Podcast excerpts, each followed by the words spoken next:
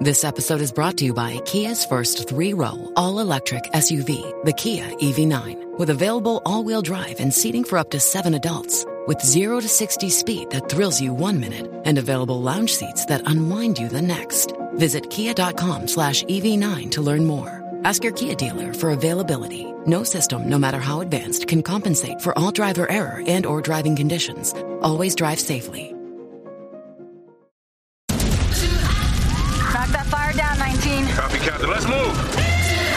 ABC Thursdays. Firefighters, we're family. Station 19 is back for its final and hottest season yet. The subject has explosive chemicals. With fiery romances. You're the love of my life. And Andy is finally in charge. I'm gonna be the best damn captain the station has ever seen. Station 19. All new Thursdays, 10, 9 central on ABC and stream on Hulu. You're listening to the Animation Addicts Podcast, episode 279 Ranking the Disney CEOs.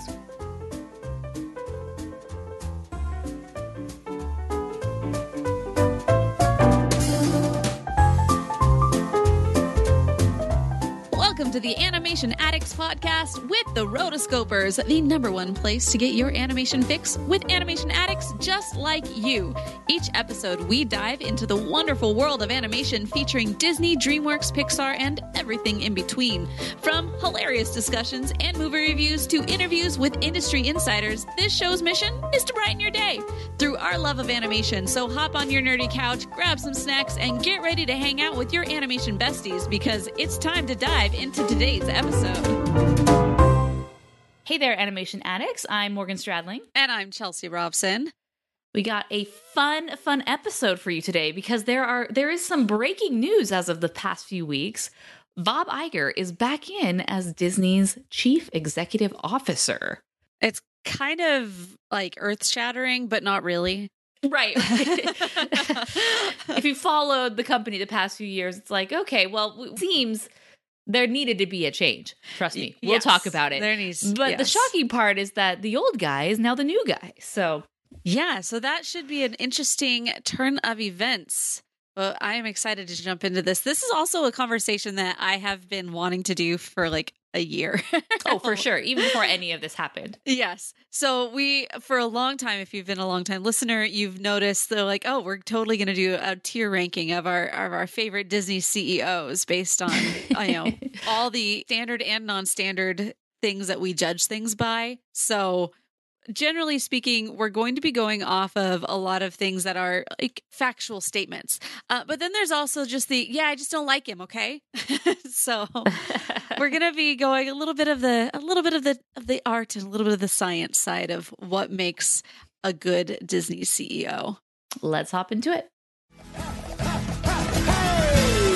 Well, anyway, let me say you're welcome. For the wonderful world you know. Hey, it's okay, it's okay. You're welcome. Well, come to think of it, I gotta go. Hey, it's your day to say you're welcome. So, we are going to go chronological order, talk about each one of these CEOs, discuss a little bit about their bio, their pros and their cons, what they did, big accomplishments, just our thoughts on them. Some, obviously, we'll have a lot more thoughts than others. And then at the very end, we will rank them. Now, you might think, okay, Disney CEO number one, Walt Disney. Oh, no, no, no. Walt Disney was never CEO. It was Roy O. Disney, his brother, the financial guy who was CEO. So even though you want to attribute, you know, so much of the Walt Disney Company's success to Walt, which you should, as far as talking about CEO wise, we can't do that. So unfortunately, Walt, you don't make the cut because you weren't the CEO. you were never CEO, Walt, but we love you because you were the guy. You were the guy who got everything going, and Roy was the guy that made it all stick. I, I, and I think that's really important is that he had a very important number two Yes. Or there there was a duo here that was happening. One was the creative, one was the financial and the business, and they really worked very well together. Instead of maybe just solely being a creative forced into a CEO position and really having that creativity squashed out of you. Yeah, and there is a very different uh, being a CEO is just a very different job than being the cre- the chief creative executive type person. Mm-hmm. It's you know left brain versus right brain, and so it's there's some people that it's like there's a book that I love um, called Good to Great, and it talks about you know the the companies that take their their company from just a good one to a great company some of the key factors is they they know their players they know who's on the bus and they know where to put each person on the bus so that they're able to move it forward and everyone's playing the part that they do the best and not trying to like be something that they're not that great at like innately Right. Exactly. All right, so let's talk about Roy. So Roy's tenure lasted from 1929 through 1971. Obviously, the largest of any of the CEOs, um, and he was family. He was one of the founders of the company. You know, with Walt, he was so instrumental. I know Walt Disney gets all of the fame and the recognition, but Roy really was there as the number two and a very, very, very important player. Um, it's just because he wasn't he wasn't the creative guy. He didn't come up with all the fun movies and and whatnot. But Roy made it happen and and saw that come to life. So, you know, like you said, he was the financial guy, co-founder. So that's also you know very important and notable. This is the only one who will be a co-founder of the company. Right. He he basically you know went through 1971. He was going to retire early, but then um Walt Disney died, and so he continued to stay as CEO because he really wanted to see uh, Walt Disney World be completed, which was completed in 1971. Once that was completed, he retired, and unfortunately, he died two months later after retiring, which is really sad. That you know this this moment of rest that he wanted was the ultimate rest. Yeah.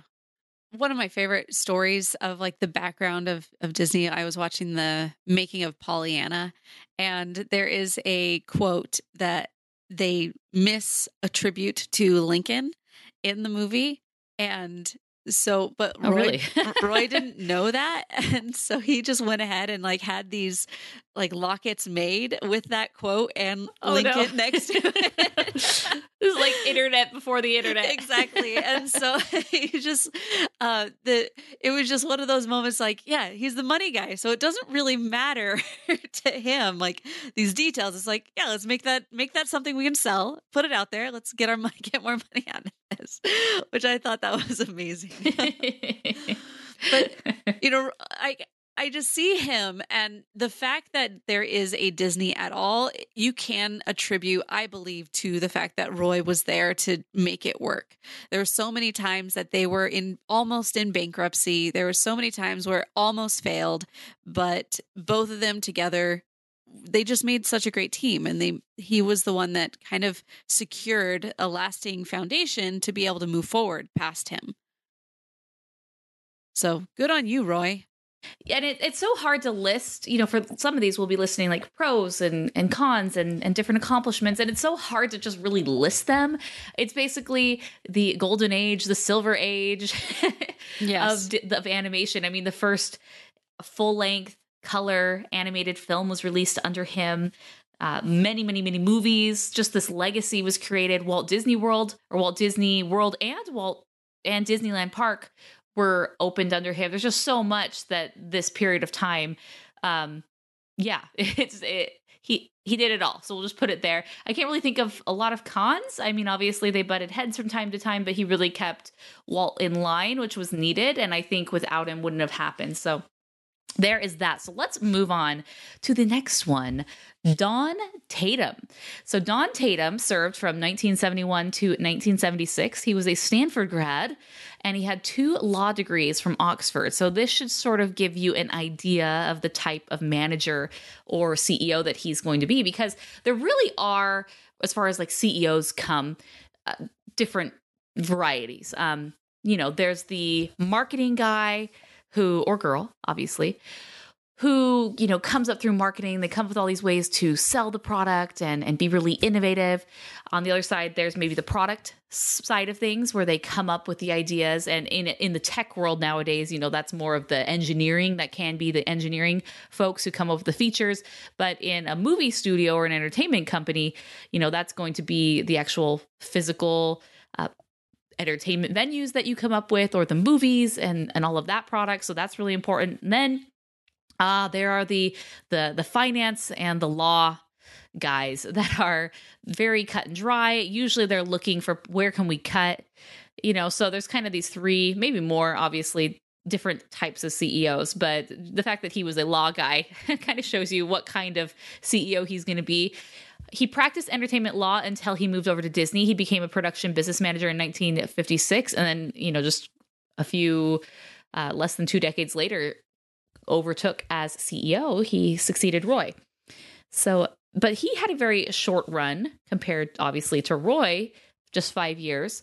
Um, he helped Roy, you know, bringing up Walt Disney Resort. He was still, he wasn't necessarily the CEO when that launched, but he was very instrumental. He helped with Epcot and Tokyo Disneyland, and also under him, Space Mountain is a notable and he was just kind of known as the maximize profits guy. See, That's, I'm not sure if if being the guy in charge of Space Mountain is a good thing or a bad thing, considering it's always down. But it's like one of the greatest show, like one of the greatest rides, but it's always down. Yeah, so, better that than Matterhorn, which is just like you know yeah, chiropractic visit waiting to happen.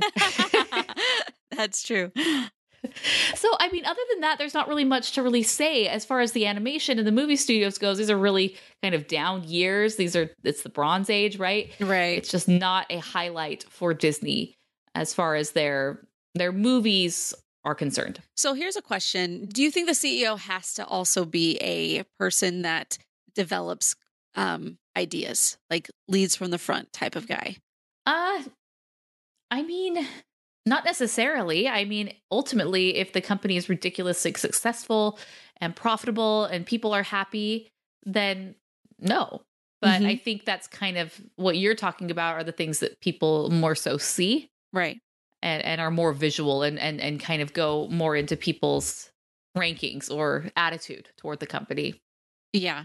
So let's move into E. Cardon Walker, also known as Card Walker. He served from 1976 to 1983, just a few more years than good old Don. Uh, he started Classic stories, started in the mailroom in 1938. I love that. Which I love a good mailroom to CEO story. And then, uh, you know, left. A lot of these guys uh, served in the war or or had military service. You know, he returned um, in 1956 to became the vice president of advertising and sales.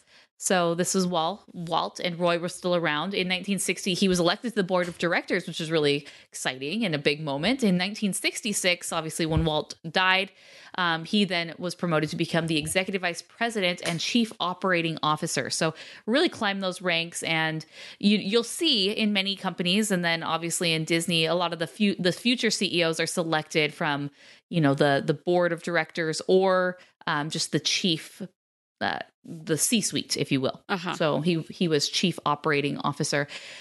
Um, he was the president of the company from 1972 to 1977. So there was a bit of overlap when he was both president and CEO. And so, and even though he wasn't necessarily the CEO for this whole time, he did spend 50 years on the board of Disney. Wow. Which is impressive, especially after having left CEO. Sometimes former CEOs not always, but um, depends whether it's a positive or negative leaving. But former CEOs kind of just leave forever, which we'll see, you know, uh-huh. Ron Miller or others. um, but he stuck around even after that. So his notable notable things are establishing um, Tokyo Disneyland in the 80s. He he worked with the Oriental Land Company to do that. In case you don't know, Disney doesn't necessarily own Tokyo Disneyland because of the way that property management and rights work in Tokyo, but he was able to make it happen where we they have this deal with Tokyo with the Oriental Land Company. Then um, you know, further helped uh, before, you know, even way before that, um, Walt Disney World and Epcot, and then founded the Disney Channel with Ron Miller. Ron Miller was kind of his number two in 1982. So, not a ton that happened here, but enough. Uh, because of the the the time that he spent there, I feel like no matter who you are, the fact that you're there that long, you're just able to create more of a of a consistency around you, and I think that can be a good thing. It can be a bad thing. Who knows? Uh, but it seems like this was based on what was happening outside of just animation specifically you were still getting good films out there and you like he's looking and actually expanding more into the park side. So i feel like he's doing a good job. Like yeah. Yeah, and a lot sometimes, you know, you not everyone has to be the star and not everyone can have this big moment. Sometimes you're the assist guy yeah. or you're prepping and you're you're setting the stage, paving the way for the big win, right? Or the big person to come and then take the ball, score the shot. right Um, so that's I, that's what I feel like these '70s were kind of leading up to the '70s and '80s. It's just kind of leading up to a, a moment that needed to happen. You know, there was the the rise of Disney, the fall of Disney, and we're kind of in the these years of bringing it back. And so that's what we have with Ron Miller, the the the shortest of all of the Disney CEOs um, to date. 1983 to 1984. He was Walt's son in law. He married their only child, Diane Disney. And many people thought that this was simply a nepotism play, that, you know, he wouldn't have got the job if it wasn't because he was, you know, married to a Disney. i mean Um, let's be honest it's gonna be easier if you're married Oh, for sure. I mean, we can't we can't re redo history and see what would have happened if he hadn't married her. But the the fact of association to her, of course, got him some of those early Right. jobs. But if you're not good at your jobs, most of the time, uh, you're you're not going to be promoted to even beyond you know the certain levels. And he he was so you know he first worked um, before this as a liaison between uh, WED Enterprises, which we now know as the Imagineers, um, and Disneyland. So he that was his main job, you know, in the in the fifties was kind of this lia- liaison between the Imagineers and and ultimately what would become Disneyland. In 1977, he was a second assistant for Old Yeller. Um, of Oh. course, he got the job with Walt's help. Now, ultimately, we'll talk about his accomplishments, but ultimately, he was removed by the way of the Save Disney campaign. Now, this campaign has been launched two different times by the nephew of Walt Disney. Whenever I think of you know nephew relating to Disney, I always think of Huey, Dewey, and Louie. You know, or you know the nephews of of Donald Duck Right. just getting in the way. Um, but Roy E. Disney, you know, really had opinions on, you know, and he was a obviously a, an employee and shareholder and and very notable so because he was he was Roy's son yes which we forget.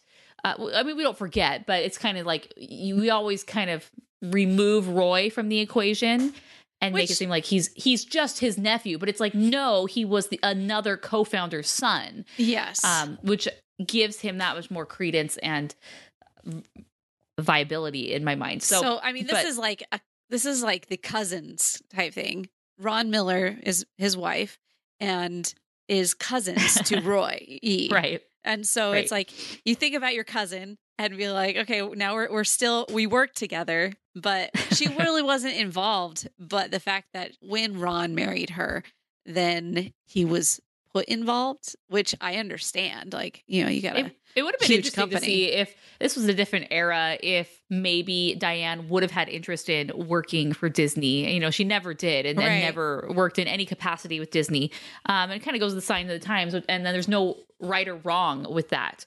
But, you know, maybe if this was 50 years later, it would have been kind of like a battle between Roy and Diane Yeah, as that far would as taking over and just who's in charge or whatnot. But I mean, it's not like the company just immediately rolled over to Roy E. Right. Disney um, after his dad died. You know, they, it, it was so established at this point in time. They really wanted to put it in some good hands. So, yeah, you know, so that that campaign uh, was was successful and and got him removed. So he after this point, I mean, he went and family bought reunions are gonna be rough after this point. he bought a winery in Napa and continued to work it, you know, through um, until when he died. I believe he died in 2019. But he really never talked about Disney again. Obviously, because of Diane, they were really it, it was important that they maintain the legacy of her dad. But as far as his time at Disney and everything else, d- just no, he kind of just moved on, and that was the time of his life. But important, notable things that he did: he created Touchstone, Touchstone, which I um, mean, that's a big the, thing. the adult film version of Disney, so that way they could release some of these more adult films. I put quotes around that, you you know, without ruining Disney's family-friendly brand.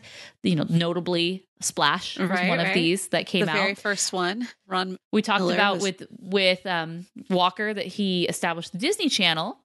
You know, Yes. and then he also worked to make the first attempts at commute computer animation. So he was really paving the way for Disney's future success. Um, and then I saw this and I thought it was really funny. He did get, even though he, uh, you know, was never with the company and or he was there in the, in the 70s, he has movie credits. And I don't know, it didn't say which ones, but he gets producing credits on Pete's Dragon, Escape to Witch Mountain, and Inside Out. So I don't know if these are the new versions of that, um, because I think this it was referencing after he left the company. He still got these producing credits. I don't know. Uh, but the thing that for me that stood out, whether Pete's Dragon, escaped Witch Mountain, whatever, but Inside Inside Out, how? how Yeah, that's this- really weird. so and why? So I I I've, I know no information about this, but I need to do more digging to see what happened there. Ah, and here we come, Morgan. These Uh, Here we- the Michael Eisner years. Oh goodness. This one we we've both read the book Disney War. And this book, it's like 40 hours on Audible, which one of those. it's one of those. Uh, but it was so fascinating as I was reading or listening to this. I didn't sit down and read 40 like 5,000 pages. No. It was just so fascinating though. He he was just how he started out at NBC and CBS and then just moved over and he's like bringing all these people with him and the his whole arc of being in charge was just it is definitely worth a listen. You should definitely check it out cuz it's full of the tea. You got so Oh, much yes. stuff we will going include on. a link in the show notes where you could check out this book because it it is a must for any Disney fan. I feel. I think so too. Like you really don't understand the company until you understand the Michael Eisner years. So Michael Eisner served from 1987 to till 2005. So very very long. This is one of the longer ones to this point. Like you said, he was an entertainment guy. He came from rival studios. And this was the first time that ever did that ever happened. Like everybody else is Mhm, everyone's mhm. growing up in the company.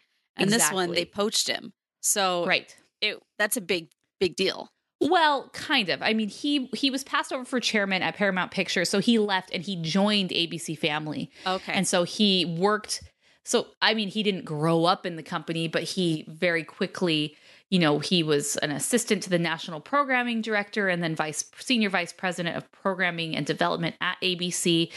Um, well, ABC at this point wasn't Disney. I sh- I need to note that because he then later acquired them. So, yeah, but he, so he was a like you're right. He was a outsider, but a competitor in the industry, kind of, you know, and so he did lots of things as his notable accomplishments. I, I you could say the Disney Renaissance was under him. Uh-huh. Absolutely, Absolutely. He this was one of the first.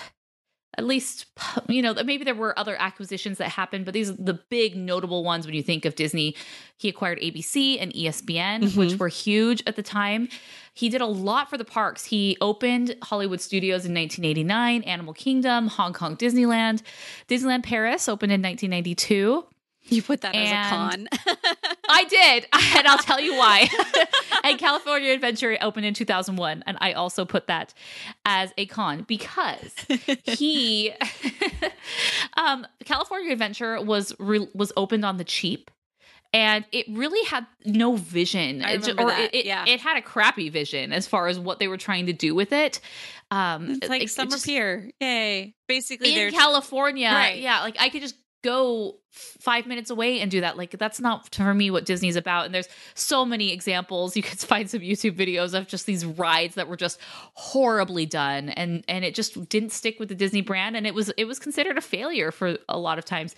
Now I put Disneyland Paris as a con because you'll learn in Disney War that he was being encouraged to put Euro Disney at the time, you know, before they ultimately decided on Disneyland Paris, to put it in Barcelona or put it into Spain, um, and to put it by the Spanish coast, which was very much a tourist destination.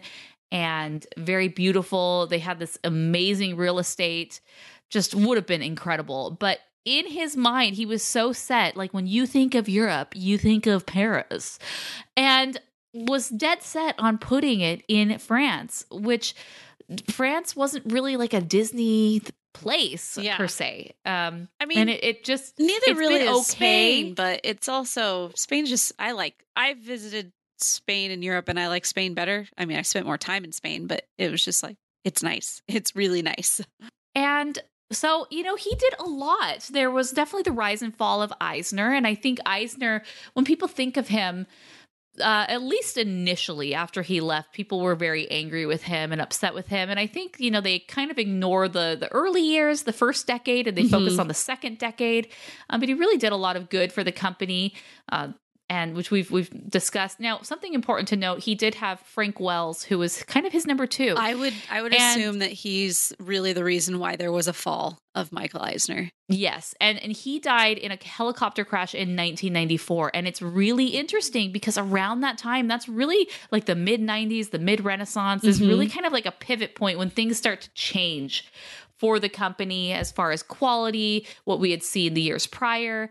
Um, so he had Frank was his Roy essentially Yeah, um, or vice versa, Yeah. and helped so much. And and I really feel that him dying just changed the game for him, and it really affected him. Um, you know, this wasn't just a business associate; it was a, a very very dear friend, someone he'd been with a long time. right. And I just there's parts in Disney where where it talks about Eisner like really after this point really wanted to be seen as like king. And so he even put his desk like on a pedestal so it was higher than the people that came in to see him at his desk. So they had to like look yes. up Oh to my goodness! Please, guys, just never be like, that. Never do this, please.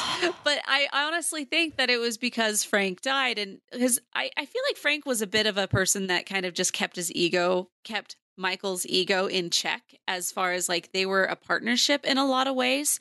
And because he no longer had that partner to bounce things off of that he trusted, that there was that like bond there. Um, I feel like he just that he's like, no, look what I've done, look where I am. And that really ticked a lot of people off for a good cause. So the last decade, like it was just so bad how he was. Oh, yeah. Oh, it was like it's just amazing when you think of when you read how just awful this man was at the end. But once again, I I want to I want to like I want to see a Michael Eisner era era with Frank Wells again. That would be amazing. If you could if you could break if you could break Michael Eisner up into two parts, then it would the be the Frank Wells version and then the without Frank. And the with Frank is I think everybody would be like, "Yes, that was the best." But with you with the good, you also have to t- look at the bad. And so, hmm, where shall he fall in our rankings? We don't know. We shall see. So next up is Bob Iger, who served from 2005 to 2020, and he had grown up, you know, with Disney. He was under Eisner. He served as president and chief operating officer from 2000 to 2005, and was, you know, kind of waiting in the wings, if you will Mhm. Perfect timing. A lot of this, so many of these, you know, getting the key position is just timing, being in the right place at the right time. And he did help mend the relationship between Roy E. Disney and the Disney Company. This this was another around this 2005 2006 period. Uh, there was another Save Disney campaign that Uh-huh. Roy waged. I remember I went onto the website, I contributed. I was like, yes, exactly. Because you remember the, the early 2000s as far as animation, the quality just was not there. Chicken Little. And then they decided that they were going to shut down, you know, 2D animation, which was horrible. And this was this really affected Roy because he felt like this was one of your flagship parts of the company, Right. animation and, and traditionally animation. And, and just to abandon it was uh, offensive to him. Um, and so what what Iger ended up doing, he named he named Roy a director emeritus and he remained on as a consultant for the company. So he patched that up and he did a really good job. I mean, really is kind of a people person. Um, but when I think of Iger, man, all I think about is acquisition. That's Yeah. all this guy, you know, there's there's different ways that you can grow a company, especially when you're a publicly traded company and you're having to show growth because the the market wants to see that your company is growing year on year out, that you're always producing more profit, more money. And that initially in a company's, you know, early years is easy to do. You know, you start at zero, it's easy to grow from there and show year over year growth. But then once you hit a certain point, it becomes a lot harder. And so one way that companies do this. You know, one way is they just improve the product and they make it better and, and sell that way. But another way is they say, you know what, screw it. Let's just acquire a whole bunch of companies. Yeah. It inflates the the value of our portfolio and it look what we did wow we we're doubled and it's like but did you so there are some notable notable acquisitions pixar in 2006 7.4 billion dollars which is huge Yes. um, that was a very he had a, a great relationship with with Steve Jobs. Was able to make that happen. I mean, if you read, I think I read uh, Bob Iger's book, and he talks. Really, he's just ta- mostly. It's it was really frustrating to be honest. I'll include a link in in the show notes if you want to listen to it. But he's just like all of his accomplishments when he talks about his career is just like all the acquisitions that he did, and it was like. But what else is there? um, so Marvel in 2009, only $4 billion. Now you have to remember at this point in time, Marvel wasn't not the Marvel. Marvel that it is today. Marvel was really dying. It had sold off different rights to different studios and it was just all over the place and it just wasn't popular. It was a comic book company, but as far and you know, and obviously we remember some of the animated TV shows of the 90s and whatnot, Uh-huh. but those weren't those weren't big. Those weren't huge. It just it was really a dying brand.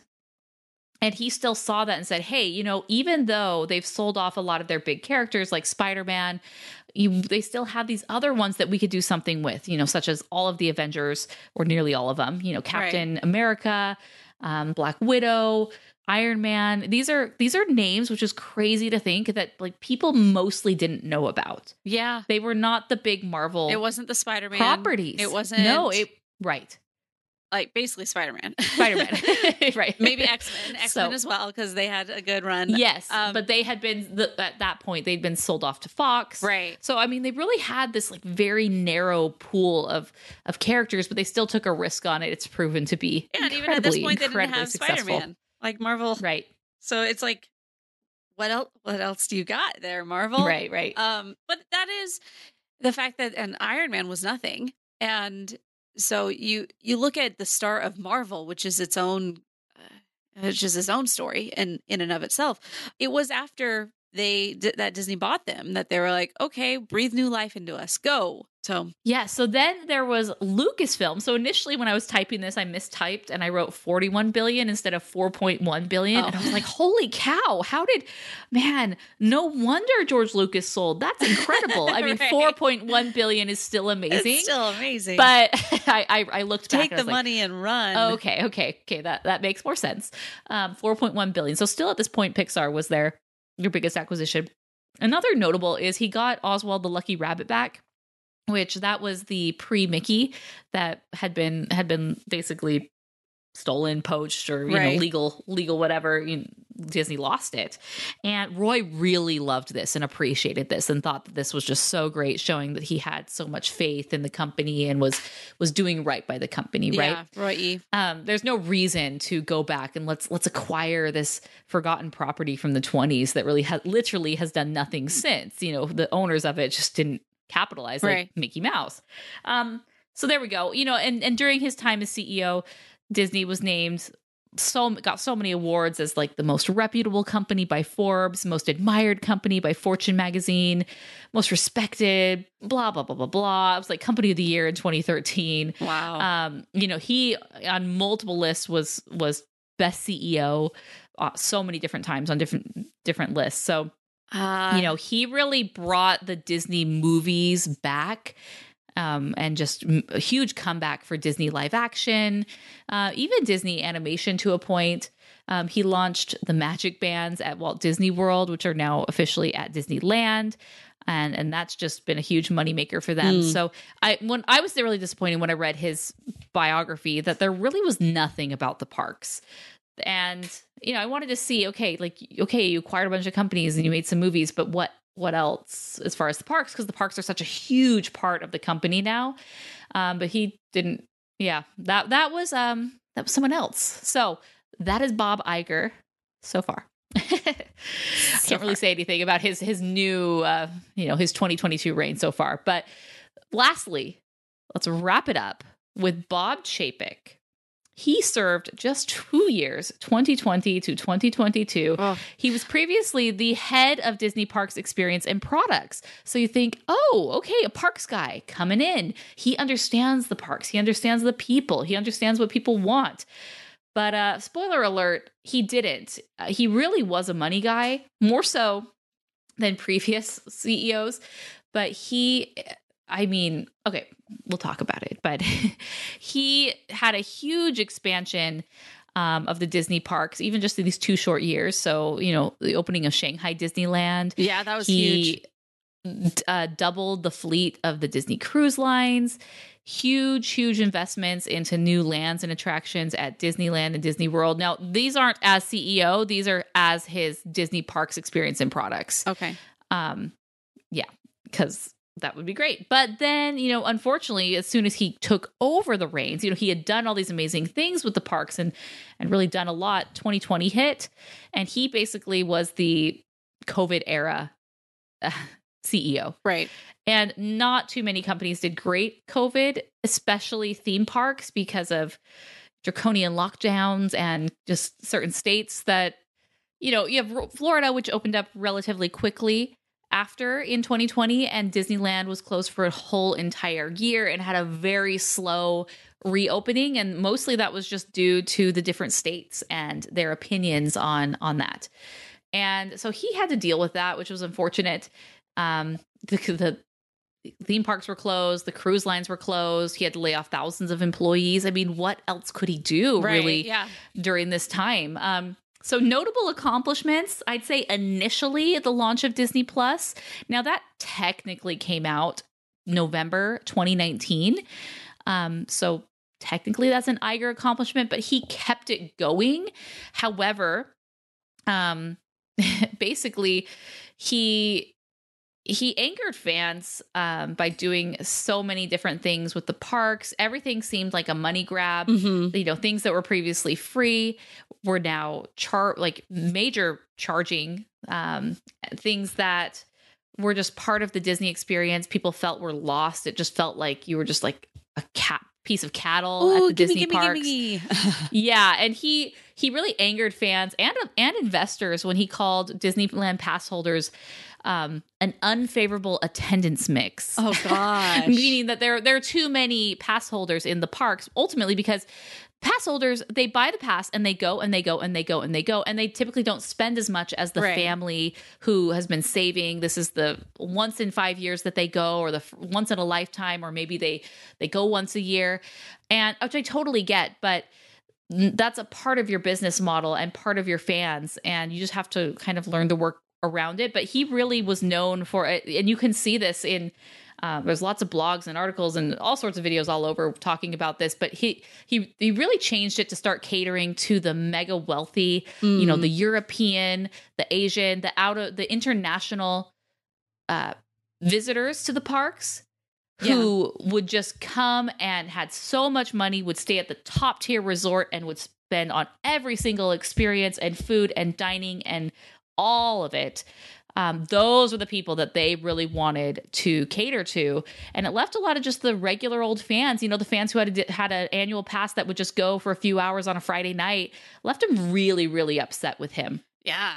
The parts the fact is I was watching this uh I I came across this Instagram profile that they were doing like basically fake news out of Disney, but everything that they posted I completely believed because it was just so bad. Like oh. Disney now posts Disney now charges for this. Disney now charges for this, and like you like had all these, you know, Disney's going to own Anastasia kind of, kind of like headlines, and then Right. it's like, but it felt the fact that I did not even question if it was real or not. I just accepted the fact that yes, this is this is the Chapek era, and this is what they think of everybody. Is just it was really sad, and I haven't been to the parks this year, but my brother and sister in law and their family went, and they were just like, "Yeah, because you have to pay for now. You have to pay for Mhm, fast mhm. passes. Now you have to pay for all these things." It's like, what?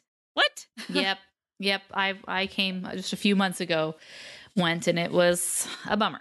Yeah. So ultimately, what led to his downfall was there was a disastrous quarter four 2022 earnings. Um, and Disney does their financial quarters not on the the calendar year, it's on the financial calendar. So Q4 ends at the end of basically October and or, or the end of sorry, the end of September. And and then they usually have the the earnings call a few weeks after that. So by the end of October this came out and it just showed that Disney was losing billions, you know, and then there were maybe some funny accounting things that were happening to try to hide some of this. At billions as far as Disney Plus and and a variety of other things. It was just not a good thing. So it ultimately led for people calling for his removal, and it happened. And then lo and behold, Bob Iger is back in the business. Which uh, this is not an easy thing to do. To end a CEO, they have this golden Yeah. parachute typically, which is if I sign on a CEO, I don't want to be, you know, given the boot after a year or two. You have Right. to give me time to really prove and see a strategy through. So if the company and the shareholders decide, no, we're done with you, there's usually a very ex- uh, large payout that happens. This is called the golden parachute. So they they ultimately Disney decided it was more worth it to pay him to get out billion millions of dollars, millions of millions of dollars. Um then then keep him in. And so that's what happened and there we are. We now have Iger again. I'm not going to speak to him. It's only been a month, but we shall see. So now that those are all the wow, we've just gone through the whole Disney history That's so many. and now it is time for us to rank ranking the CEOs. All right. So as far as pros and cons that we had, as far as Roy, you know, I I honestly have to say, ah, just out of my own, the fact that you were right there with Walt during all that time and kept it going all these years, like I I think it's easy to say that he's the number one. Mhm. Like for me, I don't know about you, but for me, I would say Roy, Roy, Roy O. Disney. He was the number one. He's I don't know. It's the nostalgia factor, the fact he kept it is a thing because of you. So yeah, so I think that's an easy win for you. Um, Mhm. I mean, Don Tatum and E. Cardon Walker. Honestly, they're forgetfuls. Like Yes. nobody knows who they are. So I would say just by that, I'm going to put them. So we're going to do like A, B, and C tiers. I'm going to say. Okay. let's just, let's do that because it's going to be Okay. too hard for me to like rank them. But I would put them in a C in the C tier just because yeah. like who are they? I don't know. um Ron Miller uh from where would you put Ron?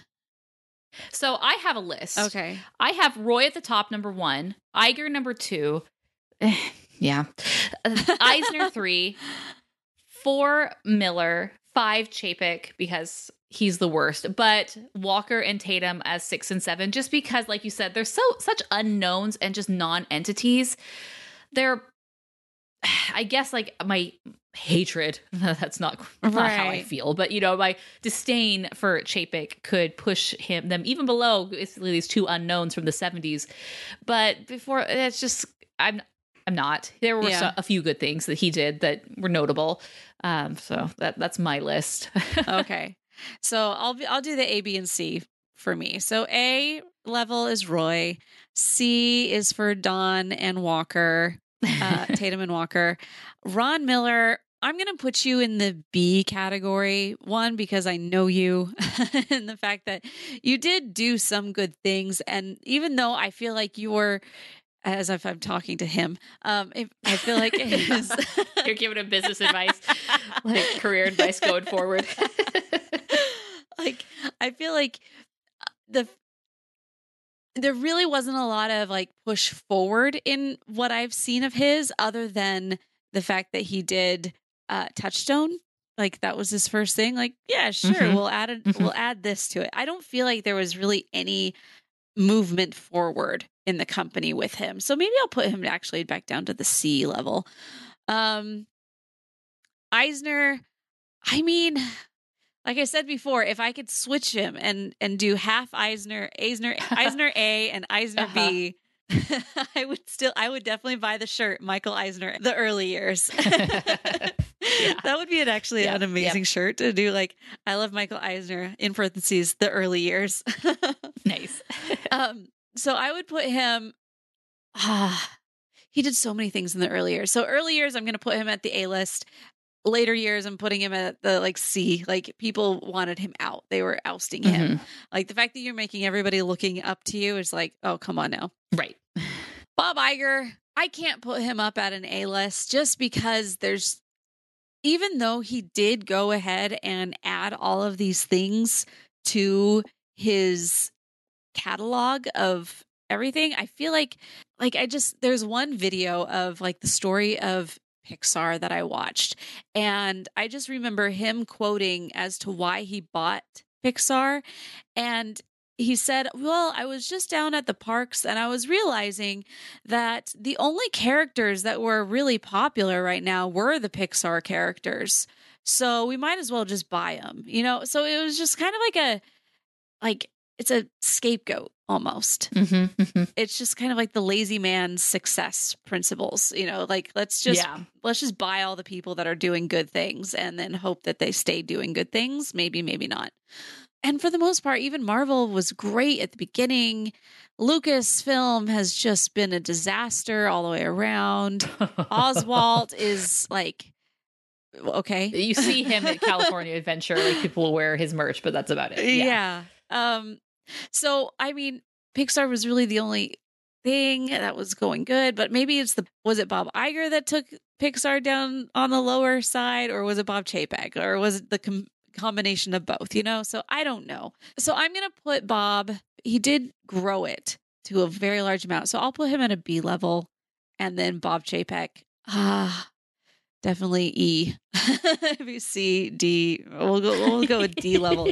I just Yeah. I was just not a fan of just chipping away at the at the young at the smaller I fans. think you're right. I think, yeah, you've convinced me.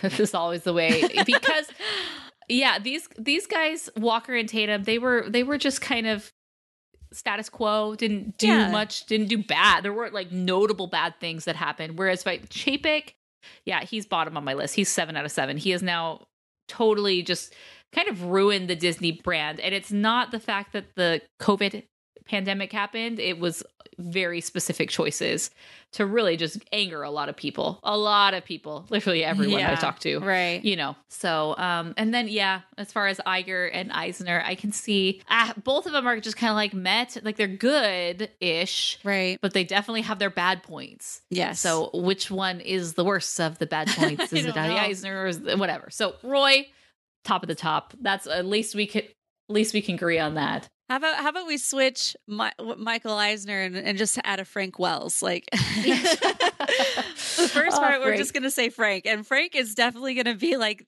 the number right under Roy. right, right. the guy that like nobody really knows except for the people who know. hmm But yeah, he was. I think if I were to, if I, that's how I'm ranking them. Like the Frank Wells era, you're gonna go up at right up with there with Roy because there's so many things that the reason why I'm a Disney fan is because of that era, and Mhm. uh, the reason why everything kind of fell apart was because of Michael Eisner of his own volition. So, like, yeah, so that's that's my ranking.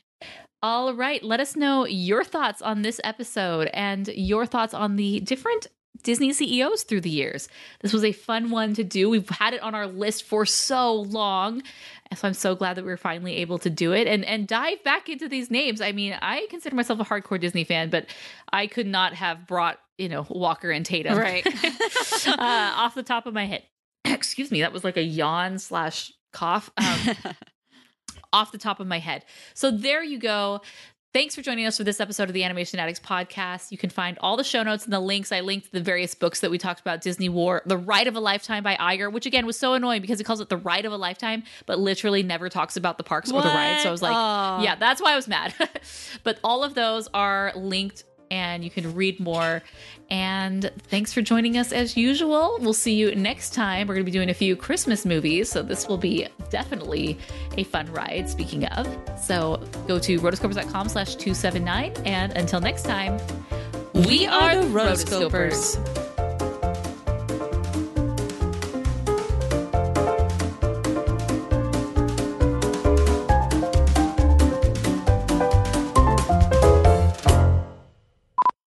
talking to my friend Chelsea.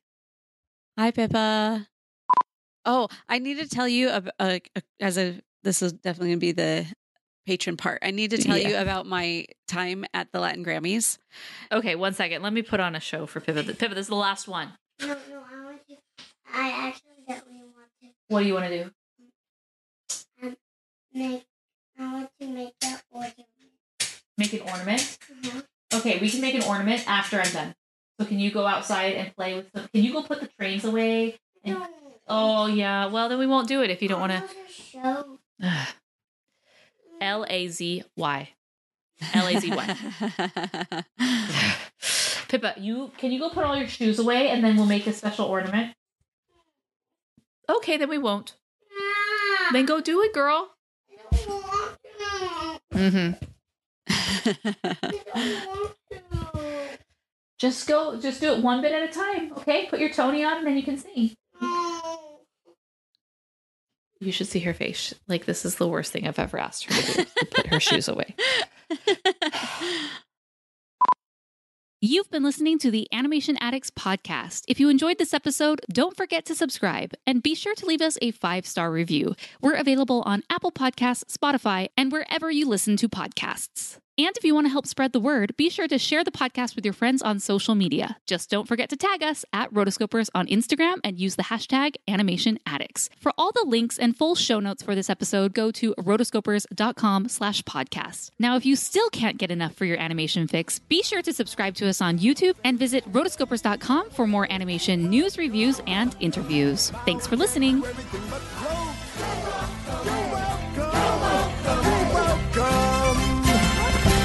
and thank you!